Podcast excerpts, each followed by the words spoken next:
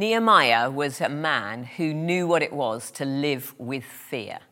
Remember, he worked as a cupbearer to a powerful, brutal dictator.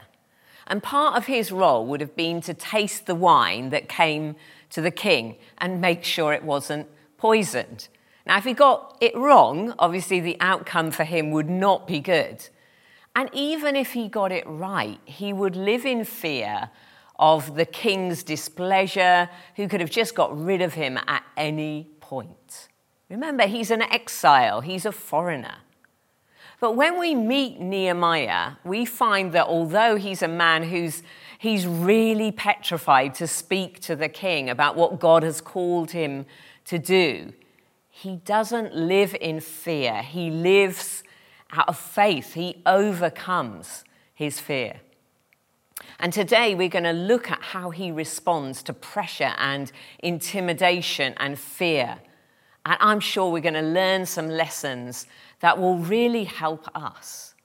Because we live in a day, don't we, of anxiety and fear, where the headlines would make us scared. We carry anxieties, don't we, from the last 18 months. And they affect how we think and feel and even what we do. As a woman, I know when I walk along the road, I'm aware, I'm looking who is around me, I'm thinking, because there are anxieties that I carry. So let's go to Nehemiah. We're going to see that although he's dealing with flesh and blood enemies, for us, maybe our enemies aren't people. They're difficult situations, they're pressures, they're internal thoughts and fears, they're illnesses or financial challenges. But we're going to learn from Nehemiah how to respond to fear. So let's read Nehemiah 6. We're gonna, I'm going to break it up into sections. So if you've got your Bible, do keep it open as we work through this amazing story of Nehemiah. When word came to Sanballat, Tobiah, and Geshem the Arab, and the rest of our enemies, that I had rebuilt the wall and not a gap was left in it, though up to that time I had not set the doors in the gates, Sanballat and Geshem sent me this message Come, let us meet together in one of the villages on the plains of Ono. But they were scheming to harm me. So I sent messages to them with this reply I am carrying on a great project and cannot come down. Why should the work stop while I leave it and go down to you? Four times they sent me the same message, and each time I gave them the same answer. So we see Nehemiah's enemies, they're repeatedly sending messages to him to get him to leave the wall, to leave the work that God has given him and go and meet them. I mean, maybe they were trying to uh, trick him. Maybe they were trying to come to some kind of pact or compromise. But Nehemiah realizes that actually they're up to no good. They're, they're trying probably to take him away from safety, away from the people around him, and probably to kidnap him or kill him. And that reminds me of the way that the devil often tries to separate us from the te- people of God, to, to get us to kind of drift away, to, to compromise, to look in other directions rather than stay safe with the people of God. Nehemiah is called to be alert in this situation. And, and that reminds me of a great verse in 1 Peter 1 where it says, Be alert and of sober mind. Your enemy, the devil, prowls around like a roaring lion, looking for someone to devour. Resist him, standing firm in the faith. And Nehemiah, a man, remember the cupbearer, who is used to being on alert for enemies, used to being on alert for the enemy's schemes, he realizes what's going on and he just resists it. He just sends those messages and says, I'm, I'm not coming, I'm not doing anything, I'm going to keep working on this wall. And he has to do that many times because they keep sending the same message. And, and that happens to us, don't we? Doesn't it? We get tempted, we get pressured by the same things time and time again. And time and time again, we need to stand firm and be alert to the schemes that would trip us up and lure us away from the people of God. Nehemiah also resists it by staying true to his purpose. He knew that what he was called to do was to build the wall. And friends, we need to be aware of what we're called to do. It might be to just be an example in your workplace, or be a good mum, or uh, look after your, your children as, as a strong and faithful dad. Whatever your purpose is, be true to it, keep hold of it. Don't be diverted. But the opposition continues. So let me read the next verse, verse 5. Then the fifth time, Sanballat sent his assistant to me with the same message, and in his hand was an unsealed letter in which was written, it is reported among the nations, and Geshem says it's true, that you and the Jews are plotting to revolt, and therefore you are building the wall. Moreover, according to the re- these reports, you're about to become their king and have even appointed prophets to make this proclamation about you in Jerusalem there is a king in Judah. Now, this report will get back to the king, so come, let us meet together. And here we see that these, his enemies now are trying to blackmail him. They're trying to send rumors. It's, it's an unsealed letter. It's like they've put it out in the Daily Mail or on Twitter or um, Facebook. They're trying to discredit him. They're trying to get the king to call him back and probably kill him. And Nehemiah sees what's happening and he sends this reply. He says, in verse 8. I sent him this reply Nothing like what you are saying is happening. You're just making it up out of your head. They were tr- all trying to frighten us, thinking their hands will get too weak for the work and it will not be completed. But I prayed, strengthen my hands. I love this. I mean, Nehemiah is so direct. He's saying, you're just dreaming. You're ridiculous. This is not true. He attacks the lies. And we need to do that. When those thoughts come in our head, when people say things that undermine us, that aren't true, we need to say the truth. We need to hold on to the truth. We need to realize what's going on. And Nehemiah did. He said, They're trying to frighten us. He didn't deny it, he didn't sweep it under the carpet. He realized what was going on and he refuted it. He held on. You know, fear creeps up on us, doesn't it? It starts with caution, feeling cautious. Then we can feel nervous.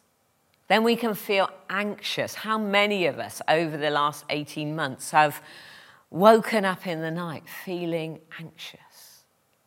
And that can develop into fearfulness, and we can end up paralyzed.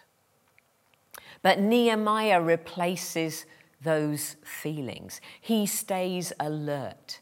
He is confident in God's purpose for him.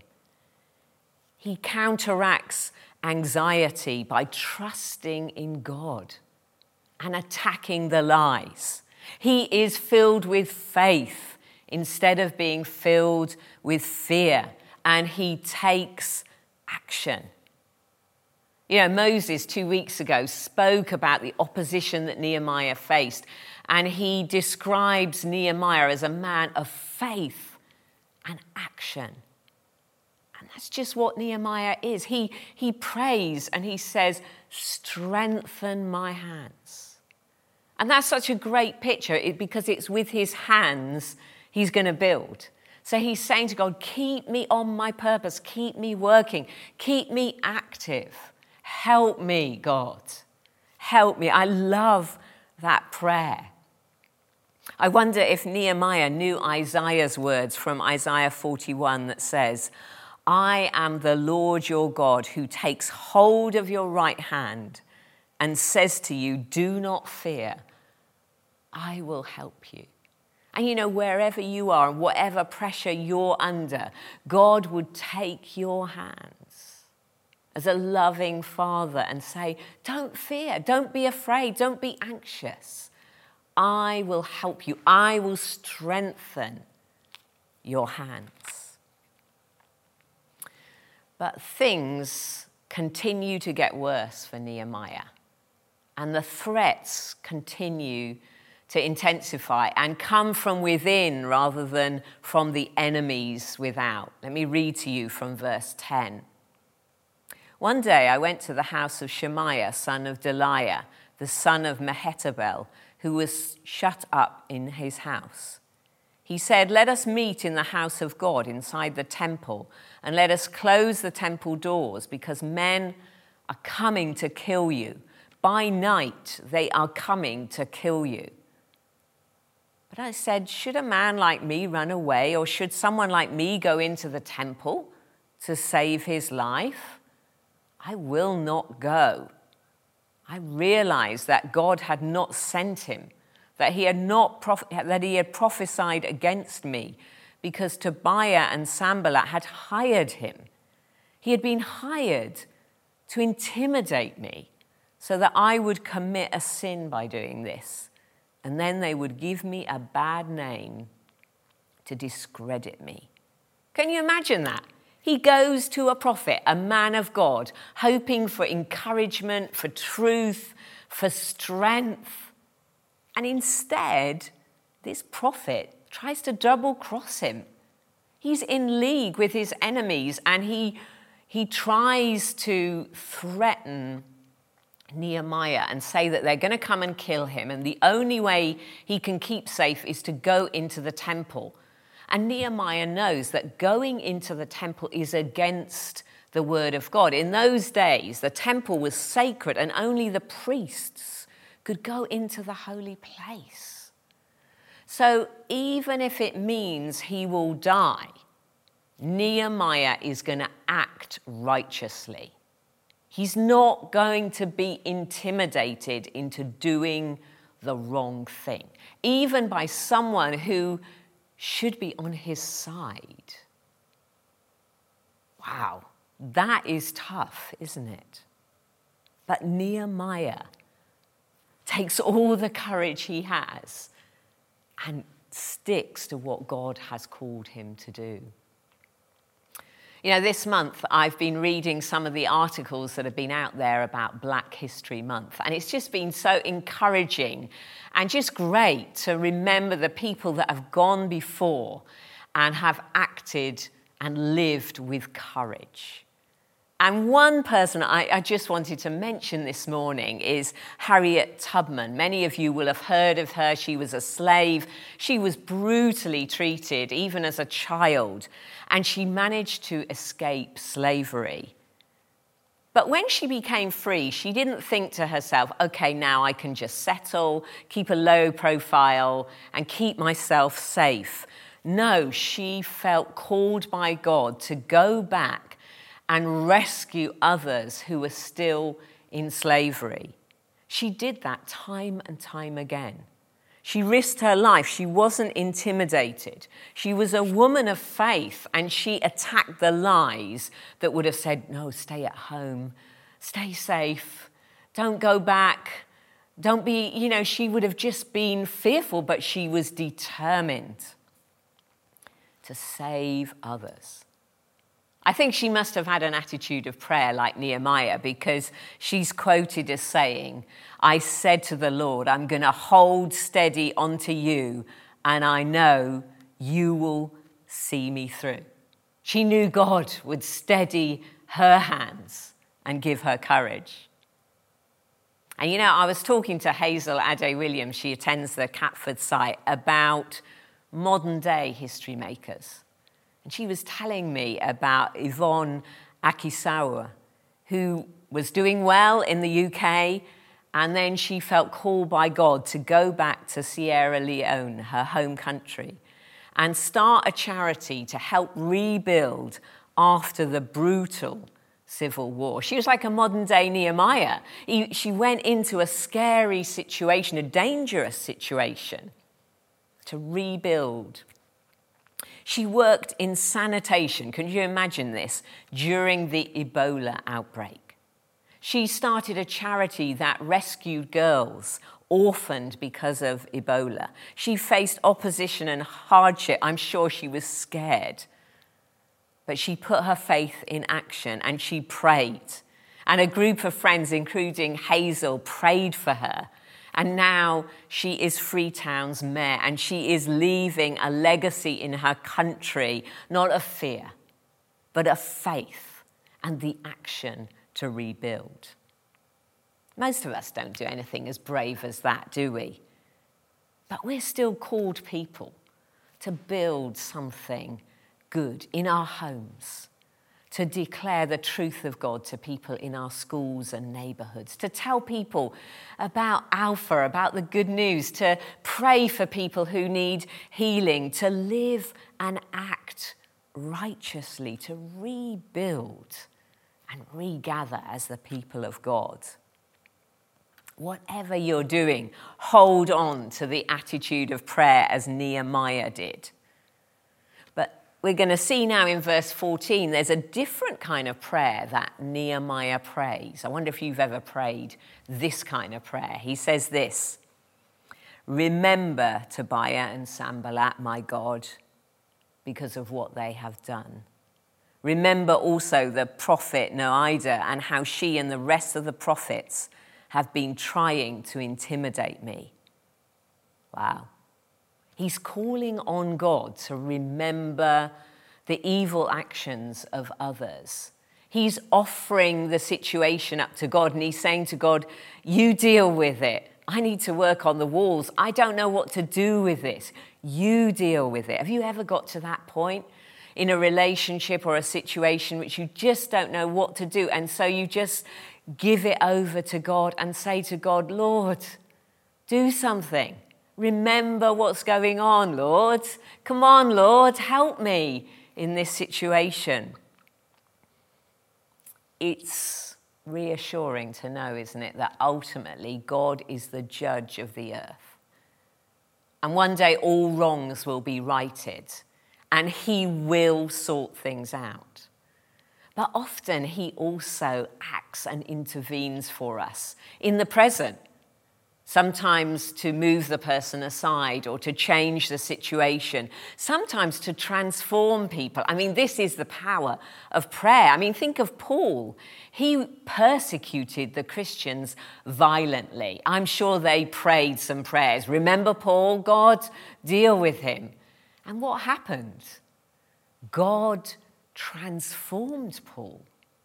He, he, he confronted him and Paul became a, a believer, a changed man. That was the solution that God worked on. So let's keep an attitude of prayer. Is there something or someone that's opposing you? Hand them over to God. I mean, Jesus said, didn't he? Love your enemies and pray for those who persecute you. And what happened after this when Nehemiah handed it all over to God? Well, let's read verse 15. So the wall was completed on the 25th of Elul in 52 days. When all our enemies heard about this, all the surrounding nations were afraid and lost their self confidence because they realized that this work had been done with the help of our God. That's amazing, isn't it? They completed the wall in 52 days, despite all the intimidations, the fears, the threats, all the things that Nehemiah had faced he faced them with courage. And now fear is kind of on the other side. It's the nations and the people around who are scared because, wow, look what God has done. But this isn't the end of the chapter. because the Bible is a true, real, relatable book. Yes, a brilliant success. They had built the wall. But intimidation and challenge and pressure continue. Listen to this in verse 17. Also, in those days, the nobles of Judah were sending many letters to Tobiah, and replies from Tobiah kept coming to them. For many in Judah were under oath to him, since he was son in law to Shechaniah, son of Arah, and his son Jehohanan had married the daughter of Meshullam, son of Berechiah. Moreover, they kept reporting to me his good deeds and then telling him what I said. And Tobiah sent letters to intimidate me. Nehemiah had great success, but the trouble and the trials and the pressure continue. And what's worse, it came from within his own people. And sometimes we face that, don't we? Sometimes even the people closest to us undermine our faith. And that's so hard. When you love someone, when you work with someone, or they're in your family, and yet the things they say and do, yeah, feel like they're going against the word of God. They're, they're, they're drawing us, trying to draw us into compromise. Friends, we need to stay faithful as Nehemiah did and lean into God and ask Him to keep strengthening our arms. We need to be alert for the enemy and for his schemes. We need to attack the lies that come in our head and speak truth. We need to continue to act righteously, whatever it costs us. And we need an attitude of prayer. I mean, Jesus himself talks to us in John 16 to, our, to his disciples. He said this I have told you these things so that in me, in Jesus, you may have peace. In this world, you will have trouble, but take heart. I have overcome the world. Jesus is with us in our trials and our pressures and our fears. Jesus himself was tempted, wasn't he? He was taken into the desert and he faced the devil who tried to trick him and lure him in different ways. But he was alert to the devil's schemes and he attacked every lie the devil threw at him with truth, with the word of God. Jesus faced opposition from all sides. They tried to accuse him and intimidate him and stop him. But like Nehemiah, he set his face to Jerusalem. He was determined to fulfill his purpose. He prayed. He prayed in Gethsemane for help to do God's will. Even Jesus needed to be strengthened. He needed to come before his Father. And then on the cross, as he endured all the world and the devil could throw at him, he defeated the enemy. He defeated the enemy, and through that action, we, if we put our faith and trust in Jesus, can be forgiven. We can be made alive in Him.